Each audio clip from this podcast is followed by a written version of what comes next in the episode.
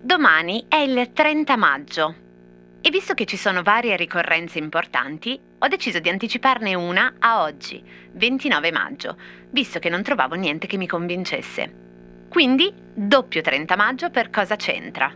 E dunque, oggi, 30 maggio 1932, a Monaco di Baviera è nata una persona fondamentale per il lavoro che faccio e che in vari modi abita le case in cui ho vissuto da sempre.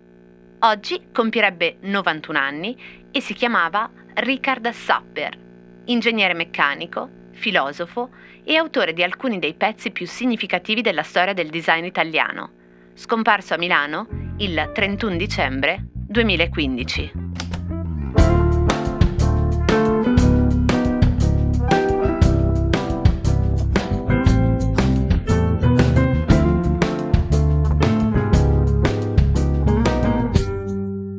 Cosa c'entra Richard Sapper con delle presine?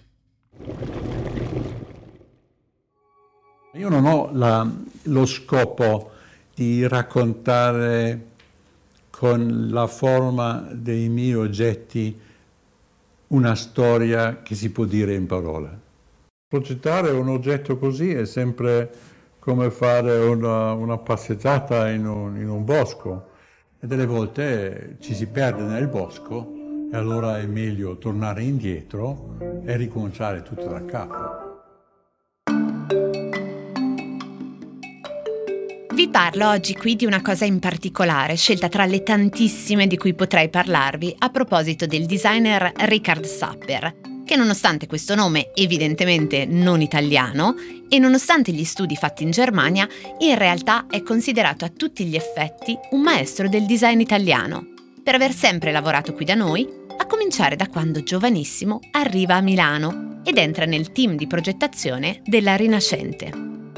E poi Sapper lavora tantissimo con Marco Zanuso, di cui abbiamo già parlato nella puntata del 15 maggio. Con Zanuso, Richard Sapper è quello che ha progettato, tra le altre cose, il telefono grillo per SIP Siemens, la sediolina in plastica per gli asili K4999 di Cartel, il televisore Algol per Breon Vega e la radio Cubo, sempre per Breon Vega, e per conto proprio ha disegnato altrettante cose, tra le quali il ThinkPad, il PC portatile di IBM, quello ispirato alle proporzioni di una scatola di sigari, quello col tastino rosso in mezzo che fungeva da puntatore mouse. Oppure la lampada tizio, quella in cui la corrente arriva in testa passando per bracci leve senza cavi della corrente e col dettaglio del tasto dell'accensione sempre dello stesso rosso del pallino del ThinkPad sempre sullo stesso nero della lampada. E poi la cosa di cui parliamo oggi, cioè la caffettiera 9090 disegnata per Alessi nel 1979.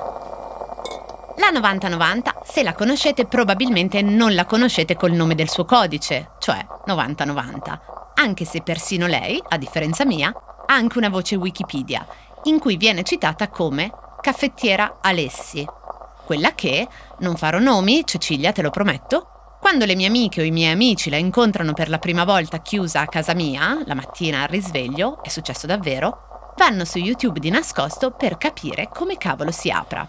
Perché la caffettiera 90 non si svita come le altre moca per aprirla e non si avvita come le altre moca per chiuderla la Bandung, la 9090 e la Koban sono esempi di un oggetto che abbia una forma che in qualche modo eh, traduce il suo senso in qualche cosa. Io non vorrei dire quello che esprime. Ma facciamo un passo indietro nel racconto familiare. La sua genesi è questa. Alberto Alessi, nipote per parte materna di Alfonso Bialetti e responsabile del catalogo dell'azienda di famiglia, decide a un certo punto di cimentarsi anche lui con questa ingombrante tipologia della moca. Ma saggiamente, anche se è molto giovane, capisce di non poter fare un prodotto competitivo sul fronte dei numeri con quello del nonno Alfonso e dello zio Renato e si orienta su un oggetto che punta ai musei, ma che in realtà finirà poi in moltissime cucine e che ancora oggi è in produzione con un discreto successo, dopo quasi 50 anni. Più che di un designer, Alessia ha bisogno di un ingegnere.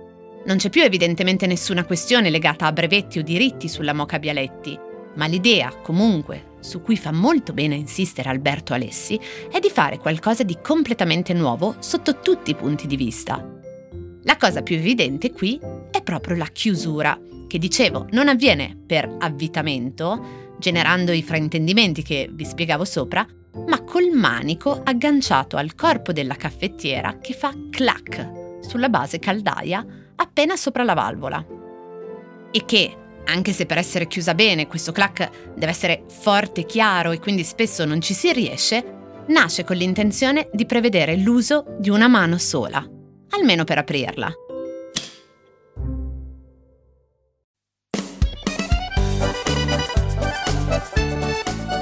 Poi, mentre la moca moca, la ur moca, l'archetipo della moca di Bialetti è in alluminio, che poi è la ragione per la quale non potete metterla sulla piastra induzione senza un supporto intermedio, la 9090 è in acciaio, il che la rende non solo più costosa, ma anche molto più duratura nel tempo, pur producendo un caffè con un gusto un po' diverso, direi con l'effetto di un sapore un po' più diluito di quello dell'alluminio.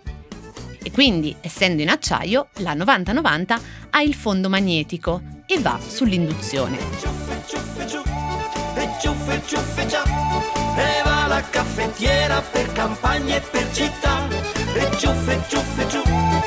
A scanso di equivoci, nessuna royalties viene intascata per questa puntata di Cosa c'entra. Non sto facendo pubblicità a una caffettiera che ha il mio stesso cognome, anche perché, pur essendole molto affezionata, sul mio conto in banca e sulla mia eredità non incidono più le sue vendite.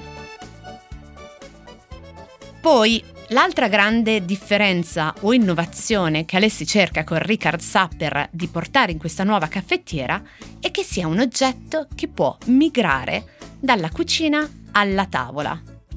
E qui vorrei aprire una parentesi, ma non ho ancora trovato risposte per voi, anzi se qualcuno di voi ne avesse fatevi avanti. La mia mail è cosa c'entra chiocciola ilpost.it e la domanda è questa. Perché la moca ha versioni per 1, 3 e 6 tazze e non per dire come i ravioli rana per 2 o per 4? Ma veniamo a cosa c'entra Richard Sapper con delle presine. Ora, io non conosco nessuno che non porti in tavola o in salotto anche la moca più scalcagnata quando si tratta di servire caffè agli ospiti, ma in quel momento storico, negli anni 70, cucina e tavola sono luoghi che non si parlano. Ci sono oggetti per la cucina e oggetti per la tavola, oppure oggetti per il salotto. Se un oggetto nasce in cucina o in tavola o in salotto, lì muore. Con la 9090 Alessi, che era nata con degli oggetti da cucina e poi si era convertita a oggetti per il settore alberghiero e i ristoranti, torna alla tavola. Ma ci arriva direttamente dalla cucina, senza togliersi il grembiule, per rimanere nella metafora. Perché la 9090 è una caffettiera che sembra abbastanza nobile da poter essere portata in salotto direttamente dal fornello.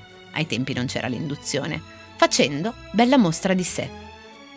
Però attenzione, nota finale, sempre per gli amici e le amiche di qui sopra, la moca, dalla cucina al salotto, va comunque portata con le presine, perché benché il manico della caffettiera, quello color moca, abbia un colore diverso dal corpo in acciaio e il corpo che nessuno mai toccherebbe con le mani quando lo prende dal fuoco, beh, il manico è un buon conduttore di calore. Quindi Occhio. Ed ecco cosa c'entra Richard Sapper con delle presine.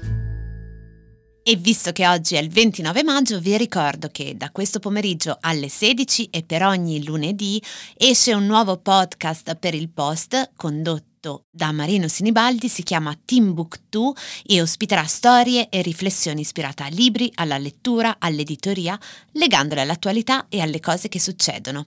Lo trovate sull'app del Post e su tutte le piattaforme audio.